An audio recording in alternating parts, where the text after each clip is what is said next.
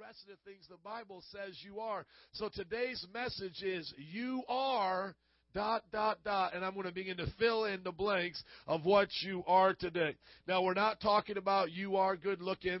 You are a woman. You are a man. This is something that applies to everybody. Amen. So you are. Everybody say amen. So let's start in Ephesians chapter two. You are saved. So where was uh, the roof for our Sunday message? The the highest place we went now is the foundation for this message. Look at Ephesians chapter two, and we're going to talk about how you are saved by grace. And I want to build on this foundation because everything you're going to receive from this point on is by grace. It's never going to be, by, even though you will work, but you are being worked to do the work. Think about that. It's not even you who's working out your own salvation. It's Christ working it out through you. So you are working, but it's Christ working in you and through you. So you're never going to take credit. You're not even going to take credit for the ministry, the fasting that you do during this time. You can't take credit for any of it because it's Christ in you. Amen? So never forget that it's by grace. But look at Ephesians chapter two, verse one. Somebody say, I'm saved. As for you, you were dead in your transgressions and sin and sins in which you used to live when you followed the ways of this world and of the rule of the kingdom of air. The Spirit is now at work in those who are disobedient. So everybody say, I was lost. Everybody say, I was a sinner. Everybody say, I was disobedient. Amen. Verse three, all of us also lived among them at one time, gratifying the cravings of our sinful nature and following its desires and thoughts. Like the rest, we were by nature objects of wrath. Everybody say, I was an object of wrath. That is what you were, but because of His great love for us, God who is rich in mercy. Somebody say, He's rich in mercy. Somebody say, God ain't po in mercy. Somebody say, He's rich. He's rich in mercy, made us alive with Christ, even when we were dead in transgressions. It is by grace you have been saved. And then you continue on, verse eight, for it is by grace you have been saved through faith, and this is not from yourselves. It is the gift of God. And then look as it keeps going, not by works so that no one can boast, for we are God's workmanship, created in Christ Jesus to do good works. So in Christ Jesus, we do the good works. Outside of Christ Jesus, we can't do it. So in Christ Jesus, He's given us the power, the ability to even do all the good works we've been doing, which God prepared in advance for us to do. So the first thing that I want you to know today, that you are saved. You are no longer an object of God's wrath. So don't let condemnation come into your life. Imagine when you were a sinner at your worst, God loved you as much as He loved you when you, when you were a Christian at your best. Think about that. There was a time as a sinner you did something that just was disgusting. Thinking about it right now may even disgust you. Maybe it was in some type of a relationship. Maybe it was a crime. Maybe it was a lie. Maybe it was a fight that you were in. Now think of as a Christian, maybe that, that best day that you had. Maybe you went on a mission trip. Maybe you were helping the poor. Maybe you went out and made a disciple, okay? God's love never changed from the day you were the worst of all sinners to when you were the best as a Christian. His love never changed. The only difference was is that you got saved, that you accepted His love and got out from under His wrath. But don't let condemnation come back into your life. So now that you are serving God and you are putting God first, if you make a mistake, don't go into guilt and shame. Come on. Amen. Let God forgive you. You said, Pastor, you said the word let. Yes, you have to let God forgive you. You have to let Him. Because if you keep beating yourself up, you actually will not receive forgiveness.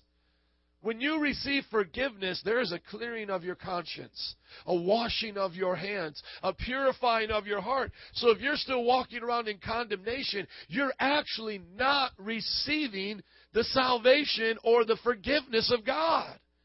When people used to say in the olden times, I still feel like I'm a sinner, they used to say, go back up into that altar until you know that you know that you're saved, until you have the assurance of God that you're saved. And that was called tarrying with sinners. In the in the place of, of the altar, they would sit in the uh, inquiry bench and the seeking bench, and they would seek the Lord until they knew that they were saved. That's how Charles Finney went out into a, a woods and said, I'm still guilt-ridden. Even though I go to church and I've said their little prayers, I'm still burdened with my guilt of my own sin. And he went out there and he really experienced what regeneration is. When you experience freedom, you're no longer a sinner. Well, this same type of uh, guilt can come on you in a form of condemnation, not just conviction, not just where it's like, you know, you were in the dorms and you you lusted and God is convicting you and He's grieving your heart. Okay, that's one thing that leads you to repentance. And the Bible says godly sorrow brings forth life. It brings forth life, and it doesn't bring forth a depression. But I'm talking about maybe after you ask for forgiveness over your attitude towards somebody or the mistake you made, and now you still feel guilty. And now you begin to hear these thoughts inside your head. Well, maybe I'm not qualified to be a minister. Maybe I can't serve the Lord anymore. Maybe this is not what I'm supposed to do. You know, that is the voice of condemnation. And the Bible says, there is therefore now no condemnation for those who are in Christ. So you need to build on the foundation that you're saved. If you can't believe that God can save and keep you, how are you going to preach to someone else that God can save and keep them?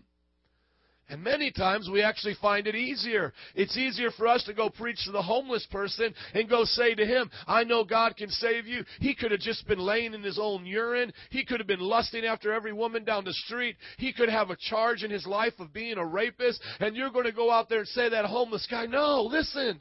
Listen, God really loves you. You can be forgiven. You'll have so much compassion, but then you'll make a mistake, you'll have an issue, and then you'll begin to beat yourself up and say, I should know better. Because I keep messing up, I'm not worthy of being saved. I'm not worthy of being in the ministry. Why do I even try? I'm not I'm not what other people are. Pastor Joe, he makes it look easier. Other people make it look, man, this is not what I'm supposed to be. The devil's a liar. You need to say at that time the doctrine of salvation. You need to say, I am saved. I am saved. I'm going to heaven. I am loved by God. I have accepted Him into my life. I've confessed His name. He is my Lord. I desire Him. And that's why the Bible says that perfect love casts out all fear. So that fear of punishment, that fear that you are going to be judged even after you've been forgiven, is not a godly fear of the Lord. You should fear God to be a repentive if you've sinned, to, you know, get a heart to repent. You should fear God and go, man, I better get this right.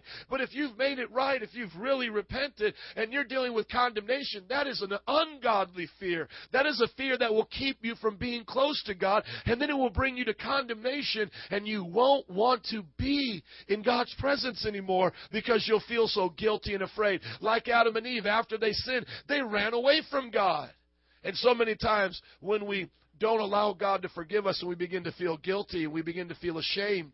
Now we don't want to be around God because the, the devil's convinced us that God doesn't love us, that God can't help us. But you need to believe the doctrine of salvation, that you are saved. And you cannot lose your salvation like you lose a set of keys. We believe that a person can walk away from God, and there is a possibility to, quote unquote, lose your salvation, but it's really you hand back your salvation. It's not a losing like you lost it. So you're not going to wake up one day and go, I was saved yesterday. What happened to it? Is my salvation around here somewhere? Have you seen my salvation? I think that I've lost it.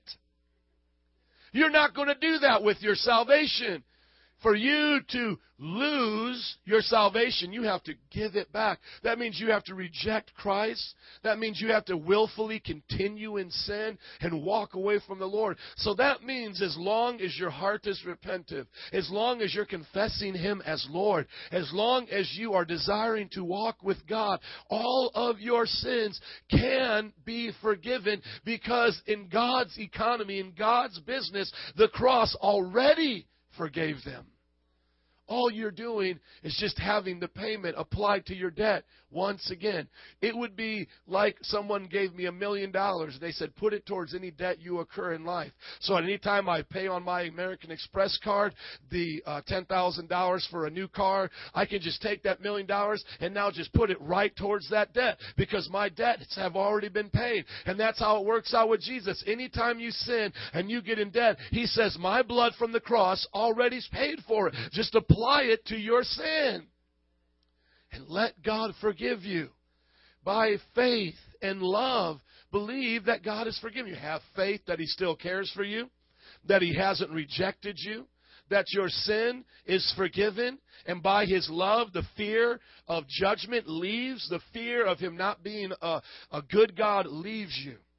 Because when you meet some people, they don't have a genuine heart of repentance. And that's what keeps them from God.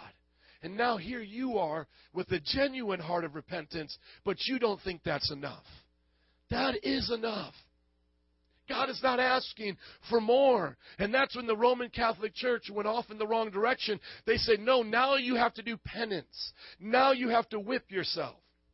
Now you have to say so many Hail Marys. Now you have to say so many Our Fathers. Did anybody here ever go to confession and was given penance? Does anybody know what I'm talking about? A few of you here. That's what happened. That's what they told you, right? They, what was your penance? What was an example of something they gave you to do? Ten Hail Marys, ten Our Fathers. There it is. So many of you got the Our Fathers and the Hail Marys. Well, there you go. And you see, because now repentance is not enough.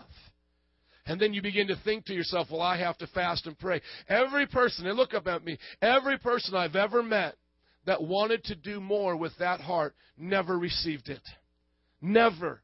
Never. There are people that some of you have known come in this church and they say, I still don't feel God forgives me. I feel he's calling me to fast all the time and I have to fast all the time. They would fast all the time and still not feel forgiven. Oh, I don't feel God loves me unless I go out and preach. I have to go out and preach. I have to go out and preach. And you watch those people go out and preach, and they still backslide because it doesn't come through those things. Your true, genuine repentance is enough. That's it. And just see it in First John chapter two. Believe it today. First John chapter two talks about how to deal with sin. Not lightly, not as a joke, but genuinely, and then you're forgiven. My dear children, chapter two, verse one of First John, I write this to you that you will not sin, but if anybody does sin, we have one who speaks to the Father in our defense, Jesus Christ, the righteous one. He is the atoning sacrifice for our sins, and not only for ours, but also for the sins of the whole world. So what do we do? I write this to you that you don't sin. So everyone here should not want to sin. And you should take sin seriously because some sins, though all sins are equal in God's world, in God's economy, some sins do carry consequences in the church and in the world. You know, you commit murder, you're going to have a consequence. You get angry and curse out somebody, well, the consequence is not the same. But both is considered as murder, okay? So take sin seriously. And there are sins that can disqualify you from ministry. So you need to be serious about sin. But here's the deal. When you commit a sin, you repent before God and you go to your advocate. That's it. That's it. You're forgiven. Now, if there's a consequence for the law that you've broken, then you need to go through that consequence. If it disqualifies you in the church and the discipline, go through that. But you need to let God forgive you. Somebody say, I'm saved. Amen. The next thing that you are is you are saved and you are sanctified. Come on, go to First Corinthians chapter six, nine through eleven. Somebody say, I'm saved and sanctified. Say like I'm saved and sanctified. There you go. Say it with a little southern twist on you. Come on. Saved and sanctified. Listen to this scripture and let it encourage you today. And you know what? As I read these things out, I want you to stand if you are the things that it talks about. Do you not know that the wicked will not inherit the kingdom of God? Do not be deceived. Neither the sexually immoral. If you were ever sexually immoral, stand up. That's pretty much everybody now. See, Paul knew where to start with. And then maybe like shake a leg if it comes next. Nor idolaters. If you ever suffered from idolatry. Say amen. Uh, any adulterers? Did you ever have sex outside of marriage? Say amen. Was anybody here a male prostitute? Okay. Uh, this, this might be tough, but some might have to confess. Anybody ever struggle with homosexuality? Okay, amen. Somebody say amen. Those who struggled with it. Anybody struggle with stealing? Amen. Anybody here with greedy? Anybody here a drunkard? Amen. Anybody here a slanderer? Was a slanderer? Anybody here a, was a swindler? That means you cheated people. I did. Amen. Will inherit the kingdom of God. These people will not inherit the kingdom of God. Now look at verse eleven. And that is what some of you were. But you were washed. You were sanctified. You were justified in the name of the Lord Jesus Christ by the Spirit of God. Now how many of you have been sanctified? How many have been washed?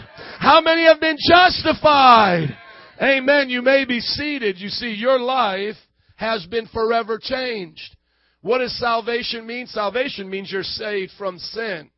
And by being saved from sin, you're saved from the penalty of sin. That's the judgment of sin from hell. You're saved from the power of sin. That means you no longer are going to be led by sin. And you're saved from the presence of sin. That means sin will no longer be in your spirit, but you are filled with the Holy Ghost. So you are saved from sin, the power, presence, and penalty of sin. And now you have been sanctified. And sanctified means to be made holy.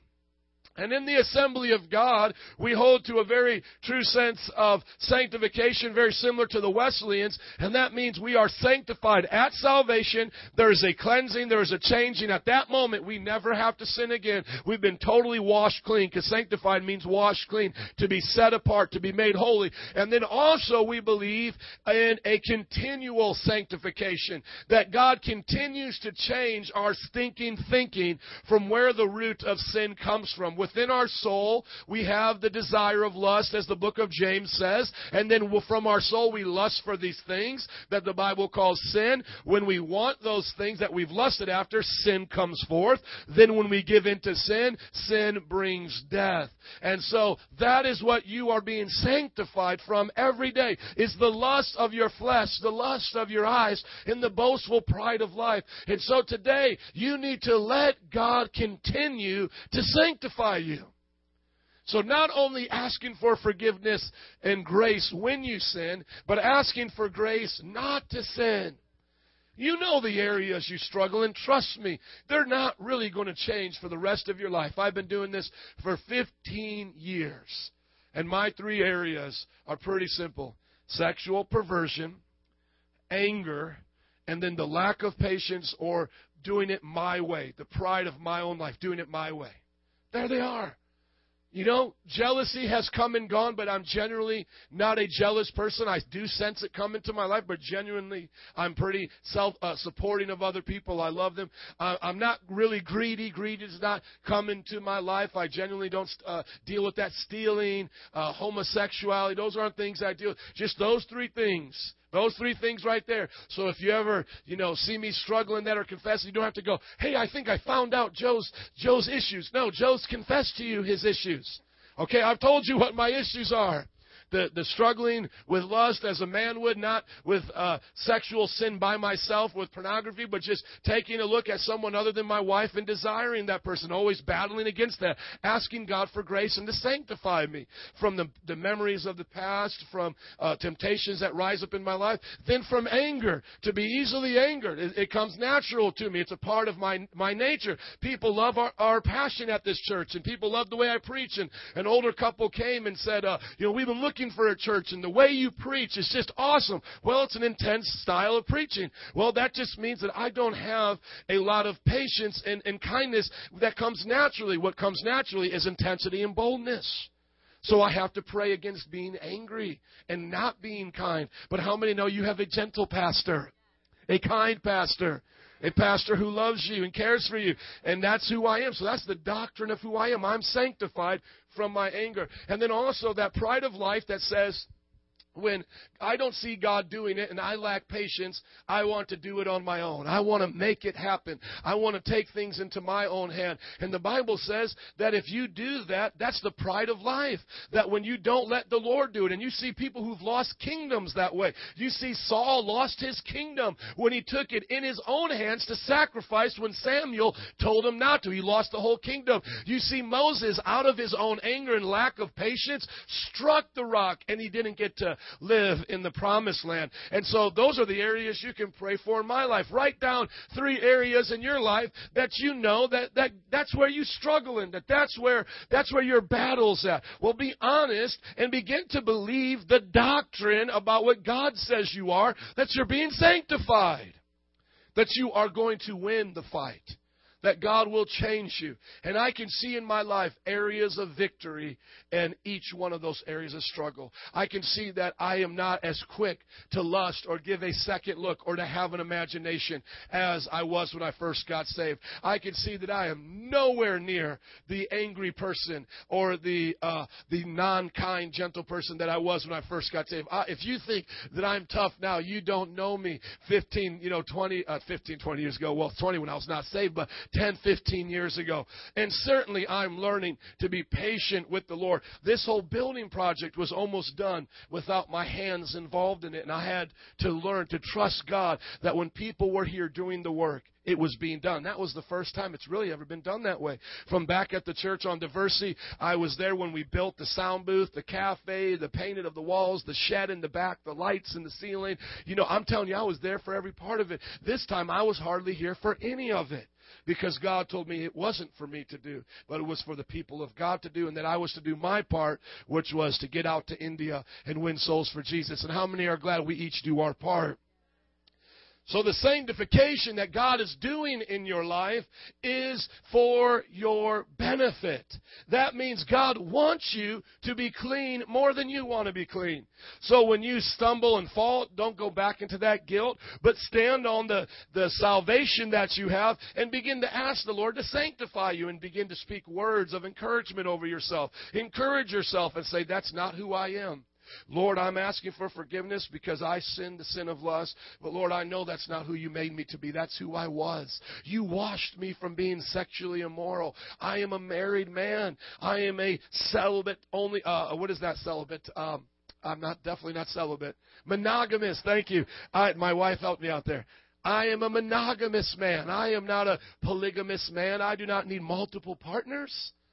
I'm not easily angered. I'm uh, quick to listen, slow to speak. Begin to speak words over your life. Begin to believe what God said you were. You are saved and you are sanctified. And everybody say, I'm filled with the Holy Ghost and fire. Amen. Just turn with me now to Acts chapter two. We know in Acts chapter one that the Bible says that the Holy Ghost will come upon you and you will receive power. But just be reminded of it again today. I know you know this in Acts chapter two, but let's just look at it. The disciples received the baptism of the Holy Spirit. And my friends, it's for everybody. It's for you today. Uh, chapter two, verse uh, three, they saw what seemed to be tongues of fire that separated and it came to rest on each of them. Somebody say, it's for me. Verse four, all of them. Somebody say, I'm part of all of them. Amen. All of them were filled with the Holy Spirit and began to speak in other tongues. And just to give you sound doctrine to that, Peter addresses the crowd in verse seventeen. In the last days, God says, I will pour out my Spirit on all people. Somebody say, I'm a part of all people. Your sons and daughters will prophesy. Your young men will see visions. Your old men will dream dreams. Even on my servants, both men and women, all the men, women said amen. Amen. I will pour out my Spirit in those days, and they will prophesy. Today, those of you, and I know, because I can say this, because I know your testimony, you've been filled with the Holy Ghost and fire. He is in you. That needs to be a belief that you have, a solid doctrine in your mind. I am filled with the Holy Ghost and power. I am filled with the Holy Ghost and His fire. I can do what God tells me to do. I can speak in tongues and spiritual language and prophesy over people's lives. I can cast out demons. I am not playing make-believe at the con- uh, Comic-Con uh, conference in California when all these comic book people come out who like these comic books, and they dress up like Superman and they dress up like Wonder Woman. You are not playing role-playing. You're not make-believing. You're not like those who came down for the uh, anime conference here at Rosemont Park, what Josh used to be a part of, you know, spiking their hair and putting on outfits to look like Pokemon. I'm being serious. Remember, we saw that looked like Halloween out there. It was a conference for the anime people, and they, you know, were pretending to be Pokemon and these things. That is not who you are. You are genuinely, really filled with the Holy Ghost and power. You really have power on the inside of you. If you've ever doubted that, you're actually doubting the very power of God. Once again, you may look at yourself and say, well, I'm not very powerful. I'm not very bold. I'm not very strong. But there's a power on the inside of you that is stronger than this entire universe.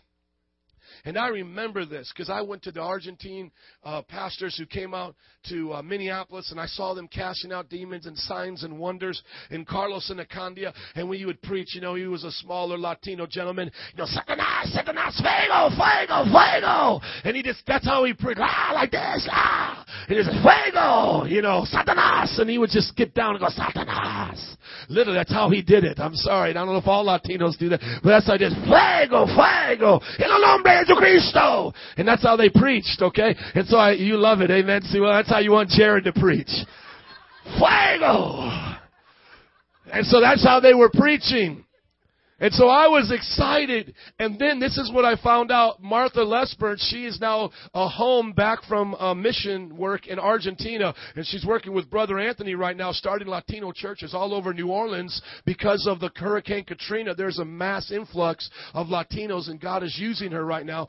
And so I heard about her on her uh, itinerant journey to raise money so she could go back to Argentina. And so I asked her to come, and uh, I'll just describe her to you in the way that I would see her. And I don't want you to take this offensive, ladies, but I just want you to understand she's the opposite of what I thought of. She came, she was a little bigger of a woman. She wasn't very attractive. She didn't have all the nice clothes. She may look at this and go, dear Lord, what's wrong with that pastor? But I just want to tell you, so she wasn't an attractive woman. She wasn't like Paula White in these uh, workout videos, you know, like trying to sell this as infomercials. She didn't look like a televangelist wife. She was just an ordinary woman, a little bit bigger, a little bit heavy set. Didn't really spend a lot of time on the external appearances. When she preached, she didn't preach anything like how Carlos Annacondia preached. She came, she just shared her message. Of course, she had love. She was a woman who loved God, shared a lot of her stories and testimonies, and it was just awesome. And And there were some visitors in the church that had come. Our church at that time maybe had about thirty, forty people in it, not very big. And she just said, I'm going to do an altar call. Whoever wants Jesus, you can come on up. And this young man came on up to get saved. He was like eighteen, nineteen years old, comes up to get saved. And as she comes just to lay her hands on him, ah! He starts manifesting a demon. And then she simply just says, in the name of Jesus, I command you to come out, you foul spirit. And she's she sets this man free right there in front of all of us. And our jaws just drop. And then she just keeps on moving and keeps praying. Like it was nothing. Like it was nothing. Like it was just, man, so normal to her. And then so afterwards, like I'm like, I'm like a like a like a puppy. You know, like, explain this to me. What did you do? How did you do this? What's going on? Explain it. What is this? And she was saying, this is real, man. She says, God is on the inside of us. She said, God is on the inside of me. When I pray for them in the name of Jesus, I believe it. Demons have to flee. I want to tell you something. It doesn't matter who you are. It doesn't matter what you look like. Look at Reinhard Bonnke. He looks nothing like Adolfo. He does not look studly. He does not look cuddly. As a matter of fact, it looks like he's a little cross-eyed. You know that George Whitefield was cross-eyed? Cross-eyed. I don't even want to try to do it up here because my eyes might stay that way, my mom told me. But if you look at the pictures of, of the encyclopedia of George Whitefield, he's, he's cross-eyed, literally. And, and he was a man of great power. Uh, Reinhard Bonnke definitely was, is not the most beautiful one of the bunch. An exact opposite. When, when you talk about the ugly stick, it looked like he got whooped with it. Like whooped with it. And it looks like that may be what Paul was talking about, a thorn in the flesh. It's almost like he's almost unattractive to even look at. You know what I'm saying? And he kind of preaches like, listen, God, and he just kind of like drools on himself, and it's just, you just don't get it. In this age, in this age of what we put up like the Obamas, these sharp-looking, you know, people who speak with perfect eloquence, we think like that's how Paul was. I guarantee you, I think Paul looked exactly like Reinhard Bonnke. I promise you. I promise you, that, you see, we, we in the modern age, we think power is looking like, you know, Jean-Claude Van Damme, Arnold Schwarzenegger, and whoever is The Rock, these new ones that are always coming out, you know, Vin Diesel. We think that that's how we have to look, and that means we have power. That means nothing. God uses those who have faith in His power, and God will use the least of us. And all jokes aside, look at what Reinhard Bonnke is doing. Look at the power of God flowing through his ministry. Look what God can do through people just like you and I. Amen? I thank God for that. He reaches more people than any televangelist, and he doesn't have that look. I praise God because that gives me hope because I know I don't have that look. Amen? Maybe I didn't get hit as many times as he did, but I think I got hit a few times. Amen? Praise God. I can be honest with myself. All right, the next thing is that you are called into ministry. Somebody say, I'm called. Mark chapter three, verse twelve through fourteen. Says, but he gave them strict orders not to tell who he was. Then Jesus went up on a mountainside and called to him those he wanted, and they came to him. You see, say, Jesus wants me. Say it again. Say, Jesus wants me. Amen. He appointed twelve, designating them apostles that they might be with him and that he might send them out to preach. How many were called by God to preach? I know all of us are saved, sanctified, filled with the Holy Ghost and power. We teach that to the plumber, the baker, the candlestick maker, and everybody in between. I believe that Andrew is called to preach, who's a, a plumber in our church. I believe that Ricky, who's a Chicago police officer, is called to preach. I believe that businessmen, we have people who own restaurants, people who are in the restaurant business, called to preach, filled with the Holy Ghost. But this is a separate calling. This is a calling to devote your life to preaching and teaching, to equipping people in the ministry. We would call this the fivefold ministry. Ministry, as it's mentioned in Ephesians four, uh, the apostle, the prophet, the teacher, the pastor, the evangelist. This is a calling. Now, each one of you, once again, because I know who you are. I know you have been called. I know that each one of you can take me to a time and a place where you heard God call you. You can never forget that.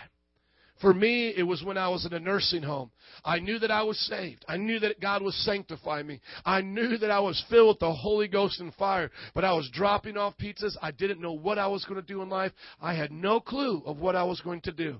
And as I was dropping off those pizzas, God told me to reach out my hand and touch an old woman. I did. Somebody told me not to. They said, she's going to bite you. I said, I don't care. And I shook her hand. I said, Jesus loves you. And you know the story, but I'm saying it for those listening who have never heard it. And then I went to my car, sat down, and God said, I have called you to touch hurting people, and I, that is what you're going to do, and people will try to tell you not to do it, but you keep reaching out and touching them. And at that moment, I knew I was called. And you know when God is speaking to you, tears were coming down my eyes in that parking lot of that nursing home. And I knew what a special time, even as I remember now, what a special time. I knew that God was speaking to me. Even today, it's encouragement to remember that time. To never forget that. And that was by myself, and so it's not always with people. But then I went to a Vineyard Worship Conference, and back then, you know, uh, the Vineyard Worship was the bee's knees. That's where it was at, baby. You wanted to be with the Vineyard folks because they were writing all those songs, Jesus, Holy and Anointed One, you know, Come Light the Fire, Get in My Heart. And they were giving the songs at the Toronto Blessing, and, and uh, the Brownsville Outpouring uh, Revival was using their songs with Lyndall Cooley, and uh, Now is the Time, you know, all of these songs that we have sung even here in this church. And so I go to this worship conference, and they had a pastor who was an urban church planner. I can't remember what city. It was either Cleveland or Cincinnati. It was one of these urban areas in, in um, Ohio. And he began to preach, and he said, you know, church planning is where it's at because, you know, we don't have to deal with religion and trying to change old churches. And we can just get out there and be radical and design our own programs. And we can give the people the pure gospel, without any of this religion. And he just kept going on and telling stories. And he said, if that's something you want to do, if you feel God is tugging at your heart, I want you to come up here and pray. And I remember walking up there, going to the front saying, I want to plant churches. That sounds exactly like what I want to do. I want to start them. I want to see churches start. I hadn't even been in Bible college yet. This is what helped me choose a Bible college. And then right there at the altar, God speaks to me and says, I have called you to plant churches. Now look around, look around. And I began looking around. And he said to me, he said, everyone here is going to begin doing that same thing. People here are going to begin preaching the gospel and planting churches. Some of them are going to be martyred. Some of them are going to lay their life down for God. And you will not see them. I'm already crying right now. Thank you, Jesus. You will not see them until you get to heaven, and then you will rejoice in what I did through your lives. That's what he told me. Can you imagine that? If somehow right now I could see where those other people, there was about two hundred people at that altar call. If they could see where I was today, if I could see where they were. And, that, and the reason why the Lord told me that, he said, don't get discouraged. And, that, and he went on to say, you know, because you're going to face hard times and you're going to think you're alone. But these people are going through the same thing. And that's when I went and found the Bible college. And when in Bible college, they're at uh, our church planning class because I picked it. It was urban and it was about church planning. So, I, you know, God led me to S U M and, and a church planning class. God began to speak to me and say, here's the name of the church. And we came up with these ideas, and here you are today. Each one of you, God is giving a calling. Each one of you, God is putting it inside of your heart. You know it, that you know, that you know. Never let go of that. Even though sometimes it can seem so far away. I remember when I was taking plane trips and God said to me, don't be afraid of this two-hour flight and don't get uneasy. Learn to enjoy these flights and spend time with me. And I remember reading the scriptures that says, to the depths of the earth I'm there. Where can I go from your spirit? All the way up to the highest of heavens. And I began to determine God is with me, and I'm just a little closer to him now. Amen. And I just began to spend time there because he said, one day you're going to travel overseas. And I just think about the last trip that we had, fifteen hours back and forth to Delhi, and we're sitting in these planes. We're rejoicing in God. We're, we're sharing stories together. We're watching our T V programs. We're, we're doing the work of the ministry. I'm doing my homework, and God prepared me for that day. Guys, he's speaking to you. It will continue. And there's, I'm sure there's things that God hasn't even yet revealed to me that I'm going to be doing in the future. Remember that you're called. Remember where you were when you were called. Remember how he told you what you were going to do. And remember why he brought you to this church specifically. Just to take a little time in this chapel, each person has a ministry you're called to. And I know that this cohort is called to this ministry. What an opportunity to serve. What an opportunity to go around the world. It's already being prepared for you. I know that when I was in your place, I looked for people who would let me plant churches with them. Nancy's even a witness that I looked for that here. And now you guys have that opportunity. And I believe this is a modern-day Methodist movement where it's not just about one person. It was never about John Wesley. It was about the many people with him that rose up churches around the world. And I know we can do it. Amen? Remember your calling. Next, that you are equipped for every good work. Turn with me to Second Timothy three sixteen and seventeen. You are saved, sanctified, filled with the Holy Ghost and fire, called into ministry, and you are equipped for every good work. You need to believe that. You need to believe that just as much as you believe that God is three in one. You need to believe this just as much as you believe that God is coming back again to this earth. Believe. Excuse me, that everything you are called to do, you are already equipped to do. And God is teaching you how to use his strength and power. Let me give you an example even before I read this right now. Is Bethany equipped right now with the car and the ability? Uh, let me say it this way. Uh, is Bethany equipped with the equipment to drive a car? Yes, it has already been given to her. There are cars right now. You got that one wrong. That's okay. Welcome to church where you learn something. It's not, you don't always have to be right. She's already equipped with it. She has a car right now in the garage. She has a car. That's her car. I see, I believe in that. Some of you grew up and your parents said you'll never touch your car. I grew up the opposite. Amen? So I came from a family, that's your car. Now, you get to use it according to certain rules and guidelines, but that's her car. She can drive that car. She can get her license in that car. She can then take that car on trips. But you know what? Right now, she doesn't know how to drive that car. So all she's doing now until she's fifteen years old, then sixteen, is she's learning how to use the equipment she's already been given. Now the Bible says when you were saved, you were... Oh, let's just go ahead and read it. Somebody say, read it. Okay, all Scripture is God-breathed and is useful for teaching, rebuking, correcting, and training in righteousness, so that the man of God may be thoroughly equipped for every good work. You see, the equipment is already here. We're all just learning how to use it. Oh, come on, think about it, somebody. You're just learning how to use the Holy Spirit, but He's already here. You're just learning how to preach, but it's already there. You're just learning how to build a church, but all of the provision is already there. How many know God doesn't go up to heaven and start looking around for new buildings and new churches and new money and new giftings? When He sees you, He's just giving to you what He's already had. Oh, praise God. I wish you would believe that today. I know that stretches some of your imaginations a little bit uh, too much. We think of like God always coming up with it. Like, oh, God, there's a school bill right here. I need help paying the school bill. And we think God's up in heaven. Gee willikers, angels, they have a school bill. What are we going to do about it? Oh, we have to go find some money for them. Let's go find some money. Okay, guys, let's go find it. Okay, here it is. Let's give it to them. Hey, wow, we did it. When you get your school bill, He's already got it paid. It's already paid. It, come on, get your faith in this. He's just teaching you how to use your faith to receive it. It's already been paid. Your future plan has already been determined. Your your ministry, your your wife, your children, it's already been determined. Once you're in His call, He's already set it forth in motion. All you have to do is just learn how to receive it every day. Just receive what you need. It's already there. Look at your neighbor and say, it's already there. And that brings me to the next one because it goes right hand in hand. You are blessed. Somebody say, I'm blessed. And here's really where the Scripture says it so clearly. Ephesians one three, praise be to the God and Father of our Lord Jesus Christ, who blessed us in the heavenly realms with every spiritual blessing in Christ.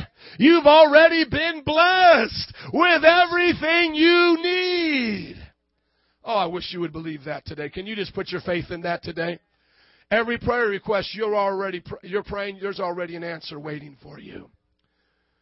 I'm just waiting for Bethany to ask me to take her out in the car when she's fifteen. I'm waiting. It's already here. There is no doubt. It's here. I'm just waiting for her to be able to go snowboarding and wakeboarding. I already got the money to buy her wakeboard and snowboard. Are you listening? I'm going to find out this winter if I can start teaching her how to do these things. They say, I think it's two or three, you can start. And this winter will probably be her first winter on a snowboard. She's going to learn. And sometimes they got to start with skis, but they're going to learn. And then next year, my friend already told me that for sure at two and a half, three years old, you can start them with skis. It's already there. It's already there. Before she can ever ask, Daddy, can I go wakeboarding? I'm all ready to take her wakeboarding. I'm already ready to take her snow. Now, you don't want to do that, Lauren. That's okay. I'm already ready. By the time Ryan Sheckler and uh, and uh, the guy who I really love, the Flying Tomato, who I just forgot, he's snowboarding, Ryan, Sean White and Ryan Sheckler, by the time they were five years old, they were already skating and doing tricks and doing the snowboarding. I'm telling you, man, people who want to raise up their child prodigies, they start that early. Now, I don't want my children to make this an idol, but I want them to start so early. You know, I don't, I don't have other languages to teach them. You know, other than the Holy Ghost and Jesus, I know, which is a lot. I don't, I don't, I don't have nothing to teach them with mechanics, checking their own oil. I don't have much to give them, but I can give them wakeboarding and snowboarding. So for the rest of their life, and you notice there's some girl that goes to the Jesus Culture church that's a professional snowboarder. And when she uh, puts up her snowboard after the competition, right up here on her snowboard, she has the verses about Jesus right here on her helmet. And then when they snowboard, they get to pick the music that the speakers have on. She picks Jesus Culture music. You can find her testimony on Jesus Culture. My friends, God is able. But my point is, it's already there. It's already there. Bethany's school supplies, already there. Bethany's first grade outfit to show up at homeschool, already there. Her little outfit, She's going to look cute. It's already there. And I'm not even trying to act like I'm rich. I mean, really, what have I said? You know, a car. I already have a car. You know, what have I said about Kmart? Some some first grade clothes. What's that? Five dollars. What's a wakeboard for children? What is that? Twenty dollars. Lessons. Fifty dollars. All I'm talking about is just a few hundred dollars, but it's already there. Now think about God. Think about all the blessings He has. Think about all the resources that He has. And He says it's already there. I wish I would believe that more. Because right now, we're having to believe God for a lawyer to help get some special use permits for this new building. We're going one step at a time, and now we're finding out that to have as many people here and do the things that we do, we're going to have to register with the city. And they're saying, well, on the low end, it could be four thousand to five thousand dollars in lawyer fees and all that. But if it goes into litigation and some of the people of the city want to fight it, et cetera, well, then it could go up to ten thousand dollars. Well, you know what? I just need to believe it's already paid for. Because guess what? The thirty-six thousand dollars that we were believing for, it sure came in because it was already paid for. And some of you who are saying, man, shucks, I wish I could have given to the building fund. Now here's your chance. You can give to the city permit fund. Here's another opportunity, amen? Another chance to be blessed. And you have part of other ministries. Find ways to give because it's already there. Praise God. He says we are saved. He says we are sanctified. Remember, this is what God says. He said it. God says you are saved. He said you are sanctified. He said you are filled with the Holy Ghost and fire. He said you are called into ministry. He said you are equipped for every good work. He said you are blessed with every spiritual blessing in Christ. And lastly, He said you are victorious. First John chapter five, four through five, for everyone born of God overcomes the world. This is the victory that has overcome the world, even our faith. Praise the Lord. Who is it that overcomes the world? Only he that believes Jesus is the Son of God. And just so you don't think I'm preaching an easy stroll through life, Revelation twelve eleven says, they overcame him by the blood of the Lamb, by the word of their testimony, and they did not shrink their lives so much, uh, love their lives so much as to shrink from death. You may even have to suffer martyrdom, but you still overcome. You win in Jesus' name. Would you stand up with me today? Praise God. Hallelujah. Someone uh, come to the front. Maybe Lauren on the piano. Can you believe who God says you are today? Believe who He says you are. Do not say who you think you are. Do not disbelieve who God says you are. Believe what God said. God said you're saved. You repented. You confessed your sins. You're saved. You are saved, and you're not going to lose your salvation like you lose a set of keys. You're secure in Christ. If you sin, you can be forgiven. You are sanctified. Just go to the strings, please, and just play something soft on the strings. You are sanctified. That means God, if she doesn't know how to get the strings, somebody help her out. That means that God says, I am changing you. Who changes you? God. Who will make me faithful to my wife to the day I go to heaven with Jesus?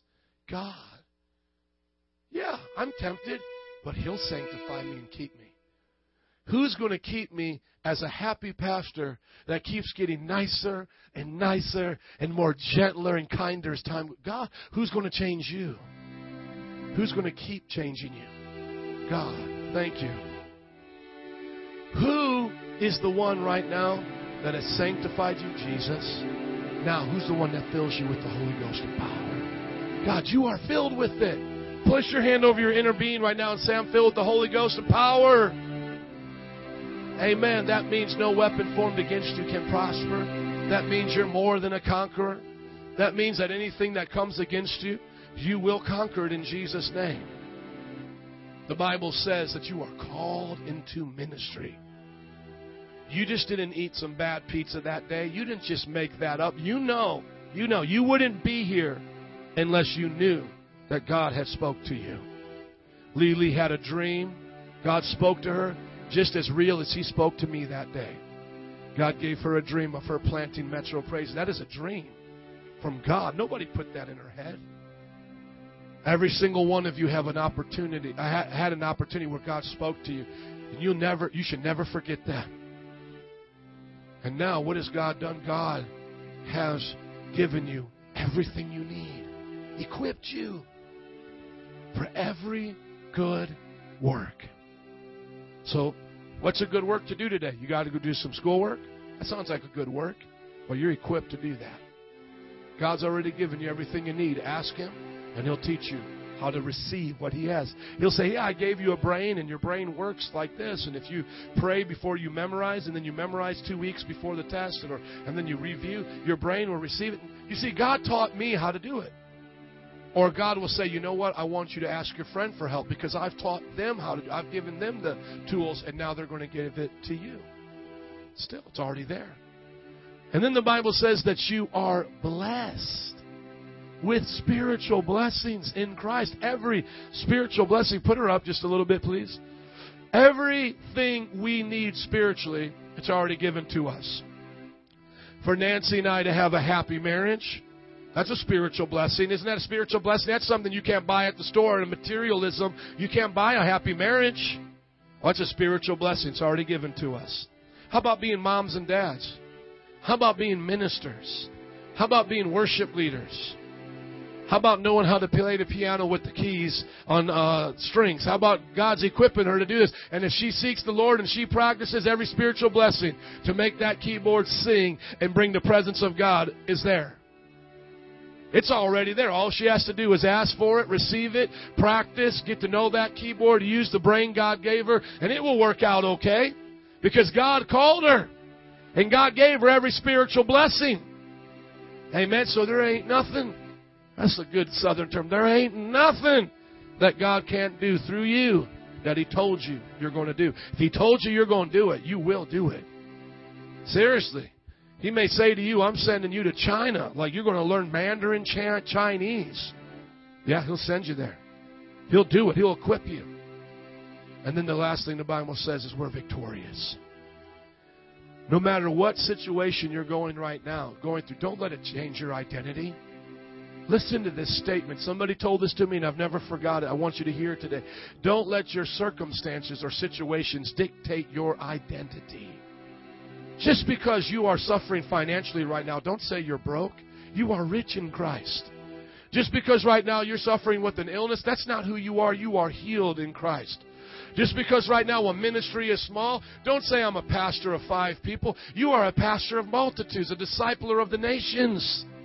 Don't let your situation dictate who you are.